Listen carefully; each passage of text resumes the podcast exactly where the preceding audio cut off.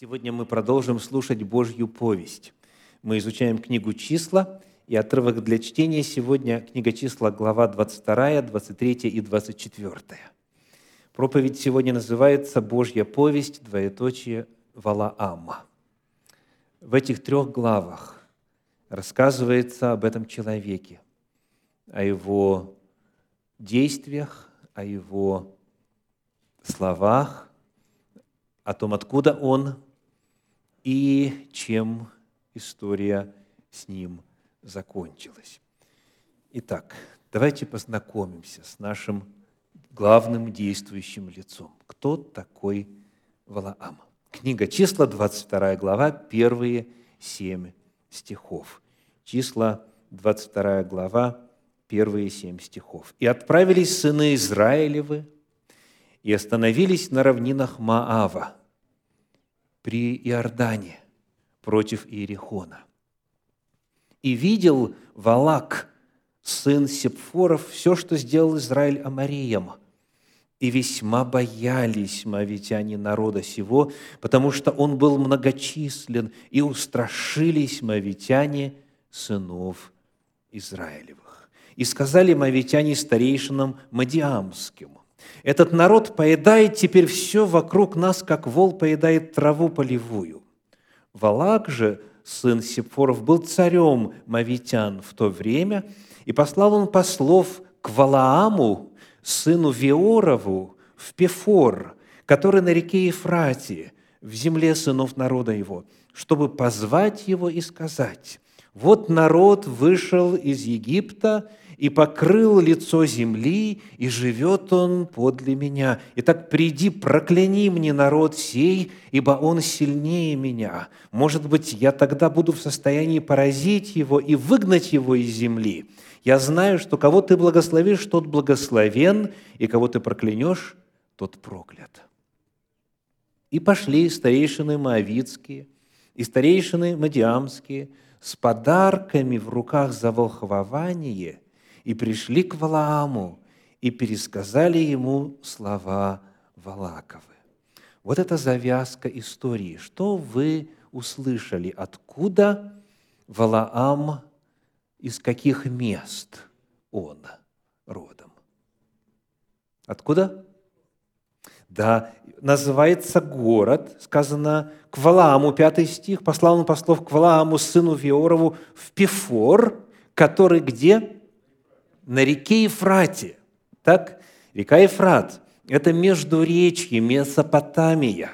Но если вы присмотритесь, то вы увидите, что на экране в тексте слово «Ефрат» в скобках. В печатном тексте Библии курсивом, то есть его нет в подлиннике.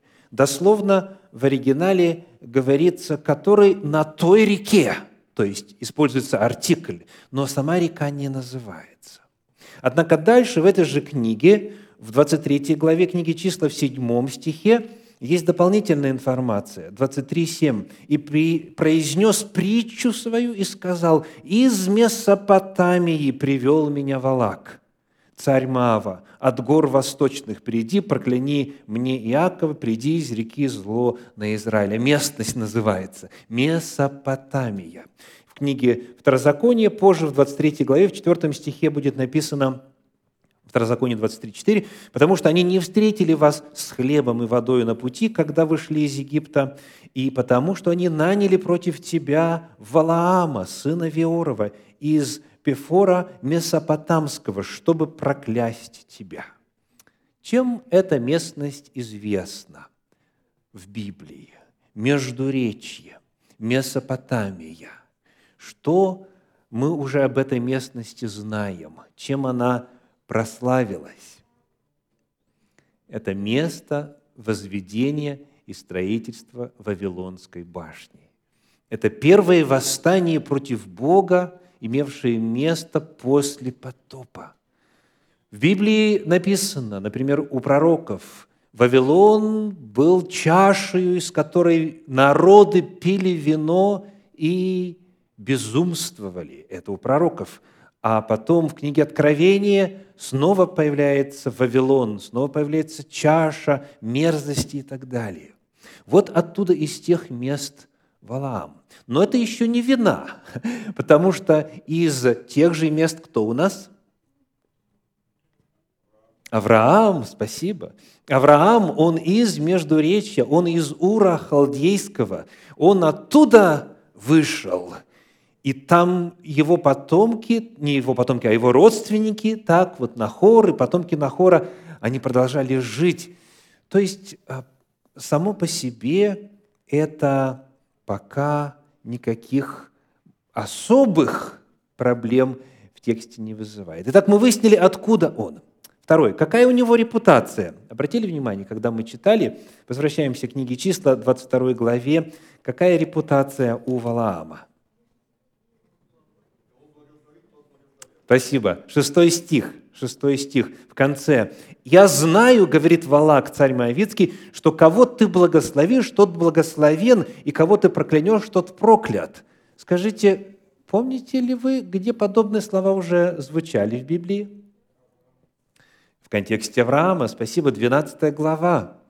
«Я благословлю благословляющих тебя, я прокляну проклинающих тебя». Бог сказал Аврааму. Тема благословений и проклятий также там присутствует. Но здесь вот Валаам, как сказано в шестом стихе, известен тем, что его слово насылает проклятие, его слово насылает благословение. В 12 главе книги «Бытие» Господь говорит, «Я благословлю благословляющих, я прокляну проклинающих». А здесь это делает Валам. По крайней мере, так о нем думают. Такая у него репутация. Справедливая ли эта репутация? Что об этом человеке непосредственно рассказывает сам текст? Что еще мы о нем знаем? Что еще вы услышали, когда я читал первые семь стихов 22 главы книги «Числа»?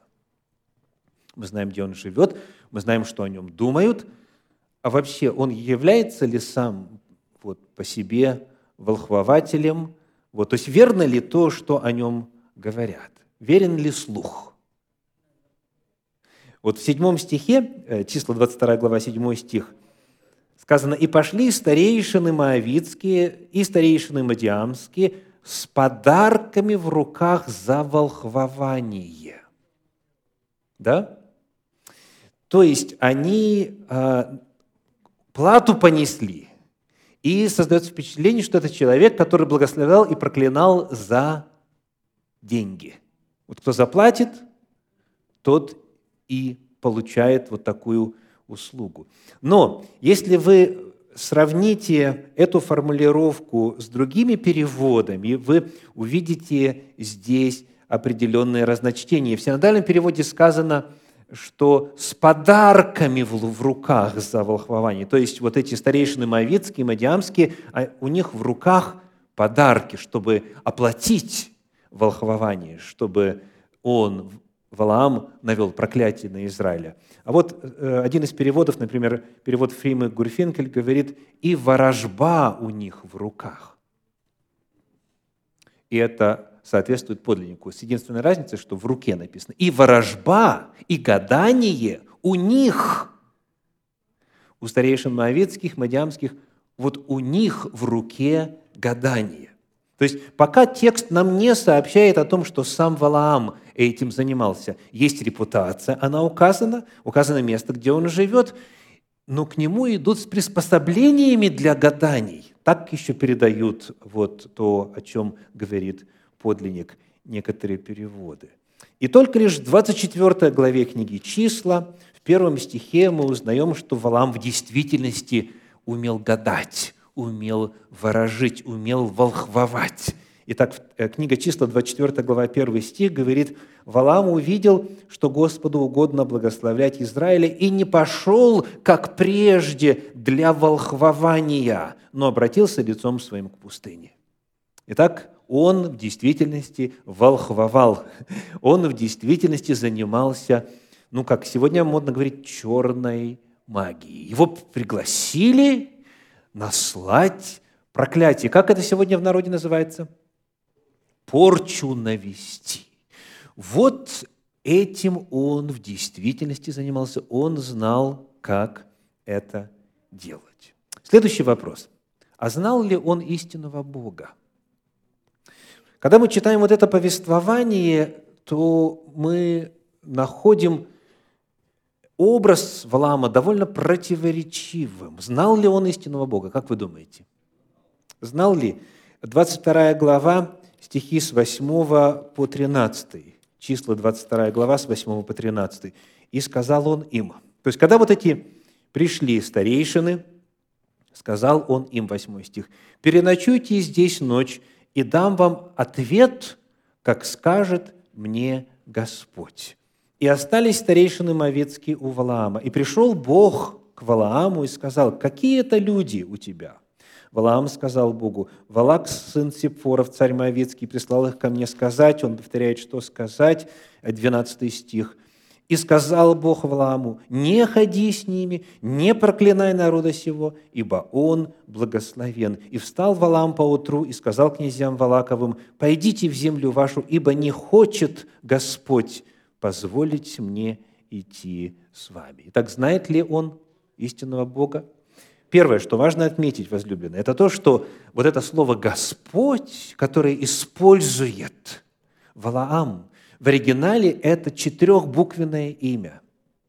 Вот то имя, которое описывает Бога, открывшего себя Моисею у горящего куста. И то имя, которое переводится иногда словом «сущий» и «Егова», то есть это четырехбуквенное имя в подлиннике Юд Гей Вав Гей, и оно обозначает истинного Бога. Оно иногда озвучивается как Яхве, Ехва, Иегова и так далее. То есть Валаам, представляете, он, он живет в центре язычества древнего. В Месопотамии он знает имя Божие – Яхве и Иегова. И он использует его, и это в восьмом стихе у нас засвидетельствовано, и в тринадцатом стихе засвидетельствовано 22 главы книги «Числа». Более того, в 22 главе 18 стихе об этом имени мы узнаем вот что, числа 22, 18. «И отвечал Валаам и сказал рабам Валаковым, хотя бы Валак давал мне полный свой дом серебра и золота, не могу приступить повеление Господа, Видите, что дальше? Бога моего. И сделать что-нибудь малое или великое по своему произволу. Он, он не только знает это имя, он называет истинного Бога своим. Он говорит, Иегова, Яхва, сущий, Егова, это Бог мой. Он идентифицирует себя, он отождествляет себя с последователями истинного Бога. И вот отрывок, который мы только что прочитали, он что рисует? Господь к нему приходит, Бог к нему приходит и говорит о своей воле, говорит, нет, не ходи, не проклинай, потому что Израиль благословен. И дальше в 23 главе стихи 5 и 6 еще дополнительные стихи, книга числа 23 глава стихи 5 и 16, 5 и 16. «И вложил Господь, то же самое имя, слово в уста Валаамовы и сказал, возвратись к Валаку и так говори. Что мы находим? Что Валаам получает откровение от Бога. Дальше в 16 стихе те же самые слова. «И пришли и встретил Господь, встретился Господь с Валаамом и вложил слово в уста его и сказал, возвратись к Валаку и так говори. Он получает откровение свыше. Ну и, наконец, может быть, яснее всего, 24 глава книги «Числа», стих 2, 24, 2. «И взглянул Валаам, и увидел Израиля, стоявшего по коленам своим, и был на нем Дух Божий. И он отверст уста и произнес пророчество». Итак, что мы находим таким образом? Валаам знает истинного Бога, он считает себя последователем истинного Бога, Господь в действительности посылает ему пророческие откровения, на него не сходит Дух Божий, и он изрекает пророчества. Некоторые из них масштабные, простирающиеся на сотни лет вперед. Вот такой человек. Очень противоречивая фигура. Очень интересно отметить, что в 1967 году в холме Дейр-Алла на востоке Иорданской долины нидерландская экспедиция во главе с профессором Хэнком Франкеном во время раскопок древнего капища, языческого святилища, обнаружила штукатурку с надписью на раннеарамейском языке. И вот текст был опубликован в 1976 году. В тексте идет речь о прорицателе по имени Валаам. Причем именно Валаам, сын Виоров, он называется провидцем, и текст, дальше идет текст предсказания. То есть мы а, впервые вот в 20 веке получили археологическое подтверждение того, что вот этот вот человек, Валаам сын Виоров, который ранее был известен только из Библии, он в действительности существовал. И в действительности был известен, и в действительности предсказывал будущее и так далее. Вот как выглядит то, что было обнаружено. Вот эта вот часть найденной штукатурки. И следующий слайд – это расшифровка. Вот здесь рассказывается о Валаке. Причем, Вала, точнее, о Валааме, Валаам сын Пиоров, несколько раз в тексте он называется по имени, и дальше содержится его предсказание. Ну что ж, мы кратко познакомились с этим человеком. Знаете ли вы подобных людей, которые знают, служат истинному Богу, слышат Его голос и также параллельно гадают, ворожбой занимаются, сеансы Кашпировского смотрят, к бабкам ходят, когда приспичит, или вот э, обходят дорогу, если черная кошка перебежала, или через порог не здороваются, или если соль рассыпалась, они знают, что... И, понимаете, о чем я говорю? Люди, которые верят в Бога, и вместе с тем жизнь которых наполнена суевериями, всевозможными гаданиями, по приметам и так далее, и так далее. Знаете таких людей? Хм. Вот человек. Теперь рассмотрим его слова и его действия в этой истории, которая нам представлена. Первое, что бросается в глаза. Валаам делает многократно правильные заявления. Ну, просто идеальные свидетельства, исповедания веры. Э, у меня здесь список из девяти. Я выборочно прочитаю несколько, чтобы сократить время. Вот 22 глава, 8 стих, число 22, 8. «И сказал он им, переночуйте здесь, и дам вам ответ, как скажет мне Господь». Представляете? То есть они пришли, предлагают подарки, прочие, у них заказ, они готовы оплатить, а он, он говорит, я тот ответ дам, который скажет Господь. Представляете?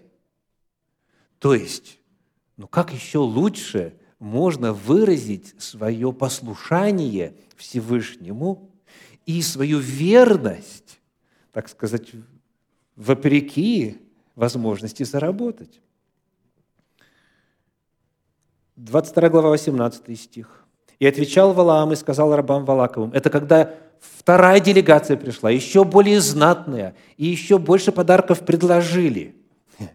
И вот, 18 стих. «И отвечал Валаам и сказал рабам Валаковым, хотя бы Валак давал мне полный свой дом серебра и золота, не могу приступить повеление Господа Бога моего и сделать что-либо малое или великое по своему произволу. Как вам такая фраза? Да. Это просто, ну, просто идеал какой-то вот, верности, неподкупный. Да? Для него Бог и воля Божья дороже, чем полный дома, то есть дворец Моавицкого царя – полный дом богатства серебра и золота. Ну, еще вот выборочно например, 22 глава, 34 стих, 22-34. «И сказал Валам ангелу Господню, «Согрешил я, ибо не знал, что ты стоишь против меня на дороге. Итак, если это неприятно в очах твоих, то я возвращусь». Что еще делает? Кается, вину признает и готов, если такое дело, я возвращаюсь. Все. Вот. То есть девять подобных заявлений. Вы можете проследить их сами в 22 главе, 23 главе и 24 главе. То есть он делает удивительно правильные заявления. Пока мы не начинаем всматриваться в его слова, вслушиваться в его слова и всматриваться в его действия внимательнее. И вот в 22 главе, в 13 стихе, он такую формулировку использует. «И встал Валаам поутру», число 22.13, «и сказал князьям Валаковым, «Пойдите в землю вашу, ибо не хочет Господь позволить мне идти с вами». Кто начинает подозревать Валаама в том, что слова у него красивые, а на самом деле, возможно, они подлинности, реальности не соответствуют. Вот еще раз, посмотрите, пожалуйста. Вот его ответ – не хочет Господь позволить мне идти с вами. Мне сразу вспоминается яркая одна история, один эпизод, один фрагмент из моего детства. Это было время начальных классов. Две мои одноклассницы пришли пригласить меня записаться вместе с ними в кружок танцев. Такие видные одноклассницы, знаете. Вот привлекательные. Ну, я зашел в дом с этой пропозицией, объяснил суть просьбы, суть предложения родителям, объяснил, что я там очень нужен, вот, и представил это дело, получил от них ответ, вышел на улицу и говорю, родители не разрешают мне записываться в этот кружок. А чего я хочу? Как говорится, догадайтесь, да? Догадайтесь третьего раза. Вот это первое, что нас настораживает, где чувствуется, хотя не ярко, не прямо, выраженный диссонанс между тем, чего хочет Валаам и чего хочет Господь. А дальше, вот в 22 главе, есть такой интересный эпизод, стихи с 14 по 21. С 14 по 21. «И встали князья Моавицкие и пришли к Валаку и сказали ему, не согласился Валаам идти с нами». Видите, как они это истолковали? Не захотел. Он не согласился, захотел. Валаам послал еще князей, более и знаменитее тех, и пришли они к Валааму и сказали ему, так говорит Валак, сын Сефоров, не откажись прийти ко мне, я окажу тебе великую почесть и сделаю тебе все, что не скажешь мне. Приди же, прокляни мне народ сей. И отвечал Валаам и сказал рабам Валаковым, хотя бы Валак давал мне полный свой дом серебра и золота, не могу приступить повеление Господа Бога моего и сделать что-нибудь малое или великое по своему произволу. Впрочем, останьтесь здесь и вы на ночь, и я узнаю, что еще скажет мне Господь. А что Господь уже сказал? Не ходи, не проклинай народа сего, ибо он благословен. Но Валам надеется, что еще скажет мне Господь? И пришел Бог к Валаму ночью и сказал ему, если люди сии пришли звать тебя, встань, пойди с ними, но только делай то, что я буду говорить тебе. Вот этот вот стих 20, а ну давайте еще 21. Валам, Валам встал поутру, оседлал ослицу свою и пошел с князьями Моавицкими. 20 стих, он у многих и давно вызывает вопросы. То есть Бог говорит, не ходи, не проклинай, народ благословен. И тут вдруг стоило Валаку снабдить более уважаемую и дорогую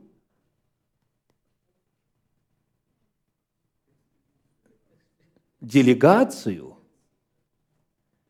и Бог говорит, ну, ладно, раз уже они пришли, то иди. Правда, странно звучит?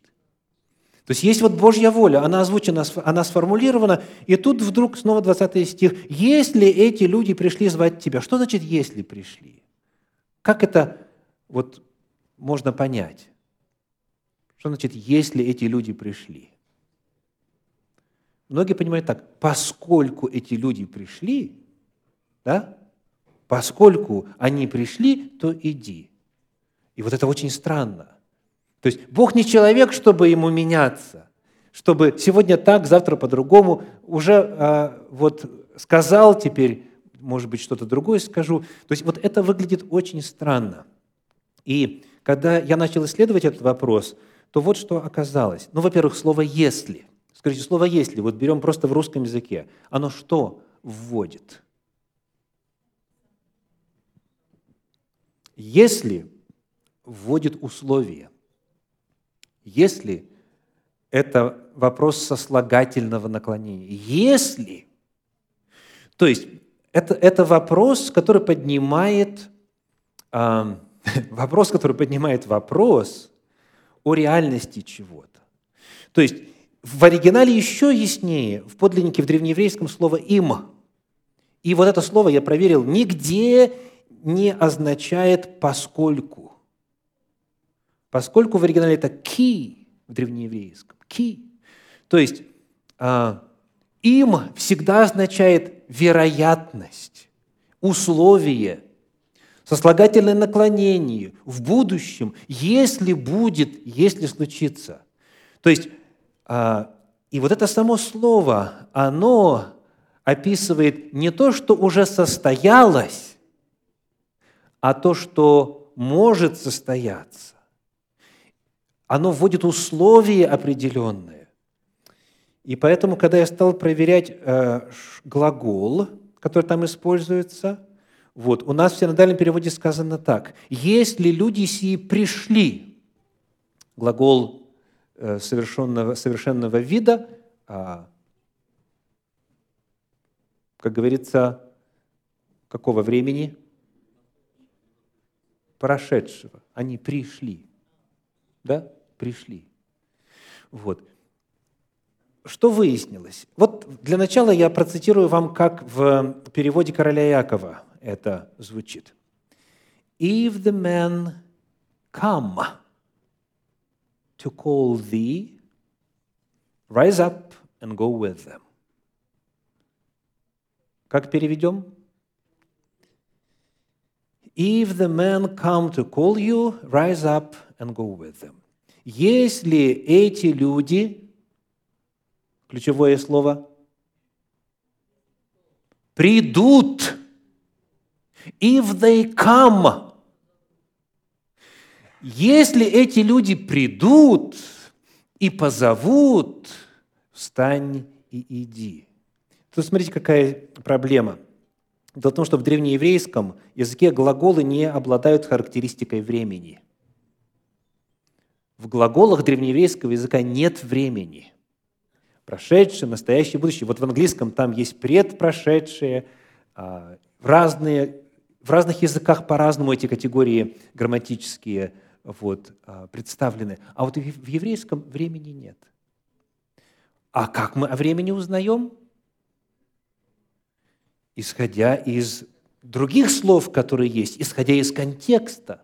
Так вот, вот это слово «если», слово «има», оно вводит не прошедшее, а будущее, условие. Поэтому перевод короля Иакова идеально здесь передает ситуацию. Если они придут и позовут, то тогда вставай и иди. Но коль скоро эти люди сейчас здесь уже находятся и они ночуют, что это означает? если будет третья делегация, если эти люди придут, то есть придут в третий раз, если будет третье приглашение, то тогда встань и иди. А что делает Валаам? Он увидит дверь возможно, он увидел дверь возможности открывается. Раньше Бог говорил, не ходи, не проклинай, народ благословен, а тут, возможно, что можно пойти с ними. То есть, что происходит? Он пошел, не дождавшись знамения, не дождавшись третьего приглашения. Он утром оседлал ослицу и пустился в путь. То есть, что мы находим? Что в действительности то подозрение, которое появляется у нас при чтении 13 стиха, не хочет Господь позволить мне идти, оно здесь уже совершенно подтверждается, потому что Валам очень хочет идти. И он пользуется малейшей лазейкой в словах Божьих, чтобы это сделать. Какая разница, во второй раз или в третий раз? Они уже пришли, чего тут церемониться, чего ждать. И идет. Вот поэтому встречается ему ангел Господень, вот поэтому э, Господь говорит, твой путь передо мной не угоден. Бог никогда не менял своего мнения, потому что это условие не реализовалось и не реализовалось бы. Но Валаам поспешил поскорее. И что происходит дальше? Зная, что Бог говорит, не проклинай, Валам что делает? Кто читал историю? Кто помнит историю? Три раза, дорогие, три раза Валаам пытается проклясть Израиля.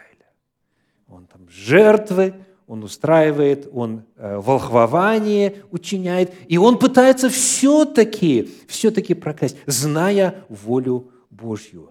И если бы Господь не воспрепятствовал, как в книге Второзакония, в 23 главе, в 5 стихе написано, «Господь Бог твой не восхотел слушать Валаама» в Второзаконии 23.5.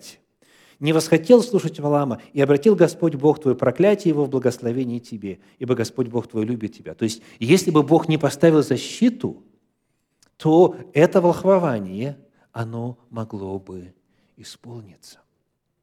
Теперь еще один важный момент.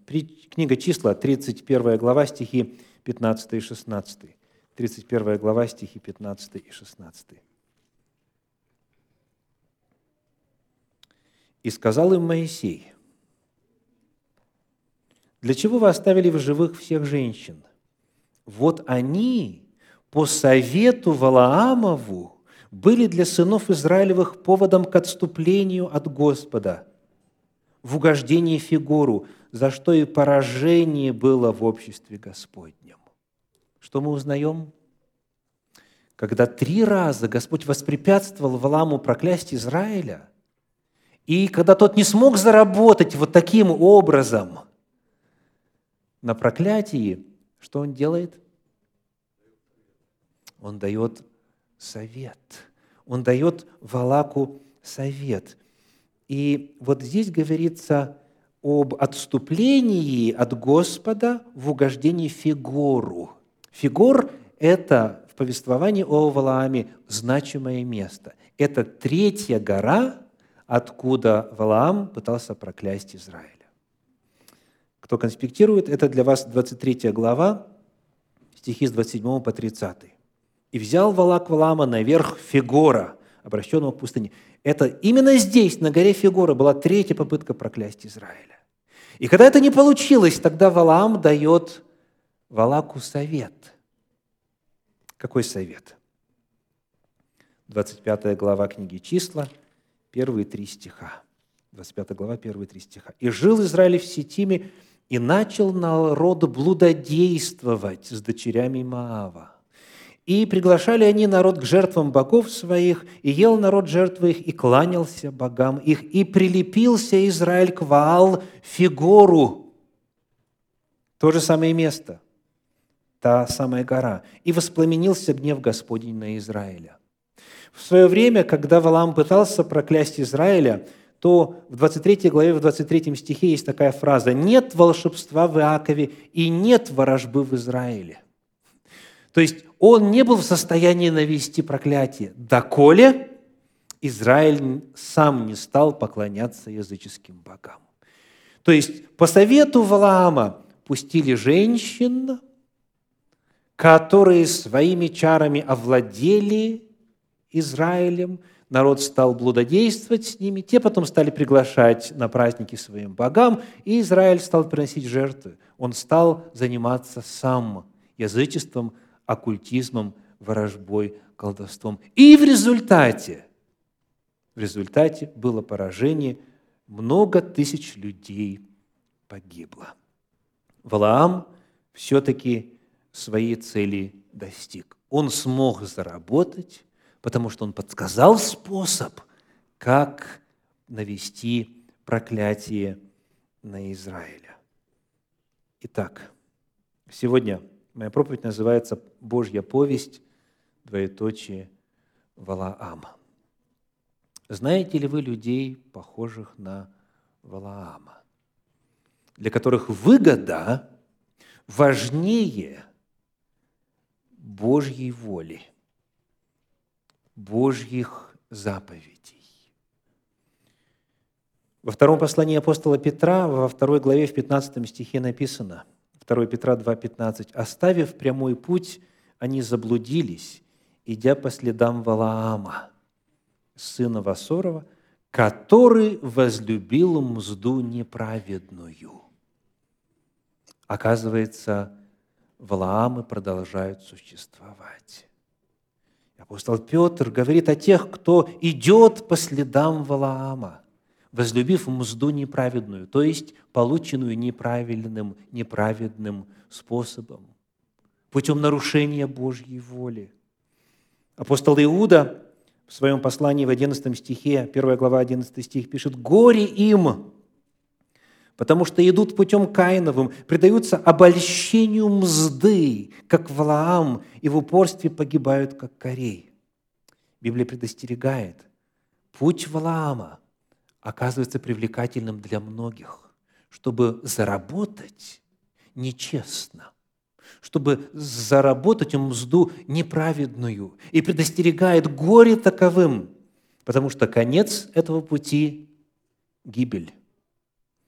За годы жизни в этой стране я, к сожалению, познакомился с целым рядом сценариев зарабатывания неправедной мзды среди тех, кто называет себя верующими. Например, хотите 10 тысяч долларов заработать? Это раньше были такие расценки, я не знаю, как сейчас. В паспорте соответствующая графа «свободно», то есть не замужем, не женаты. Пожалуйста, есть опция. Как называется? Вы знаете, фиктивный брак называется. Да, то есть срочно влюбляемся, заключаем брак, получаем свою денежку и помогаем человеку получить вид на жительство. Доказываем, что мы на самом деле супружеская пара, да? что мы на самом деле реальный муж и жена. А потом через время разводимся. Фиктивный брак. Еще одна версия. Фиктивный развод. Слышали о таком? То есть приехали э, старик со старухой, как говорится, там жили все, э, всю жизнь, были вместе и так далее, и так далее. Но обнаружили, что в этой стране, если живем вместе, как муж и жена, то наши пособия от государства – оно меньше, заметно меньше, в сотнях долларов исчисляется ежемесячно меньше, чем если бы мы были холостыми, незамужними, неженатыми. И поэтому фиктивный развод, то есть там по-прежнему все как было, так и есть, они муж и жена и так далее, но по бумагам они индивидуумы, они не связаны брачными узами, и поэтому и он получает, и она получает, и в итоге больше –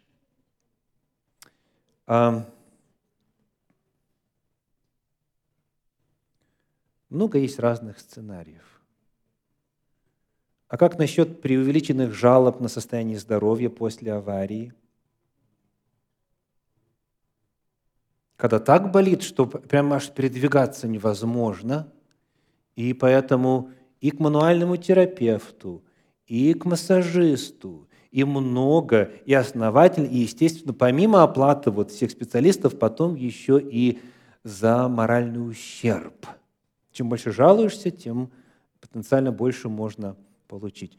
Да, конечно, есть травмы, есть повреждения мягких тканей, которые не видны. Да, специалист нужен и так далее. Но я говорю сейчас именно о Валаамах, которые знают, что это неправильно, знают, что на самом деле это не так. Но они заполняют бумаги, ставят подписи, ходят, лечатся и так далее, чтобы мзду неправедную получить. Откаты по сговору с мастерской, с аптеками и так далее, и так далее. Я не буду рекламировать иные сценарии получения мзды неправедной.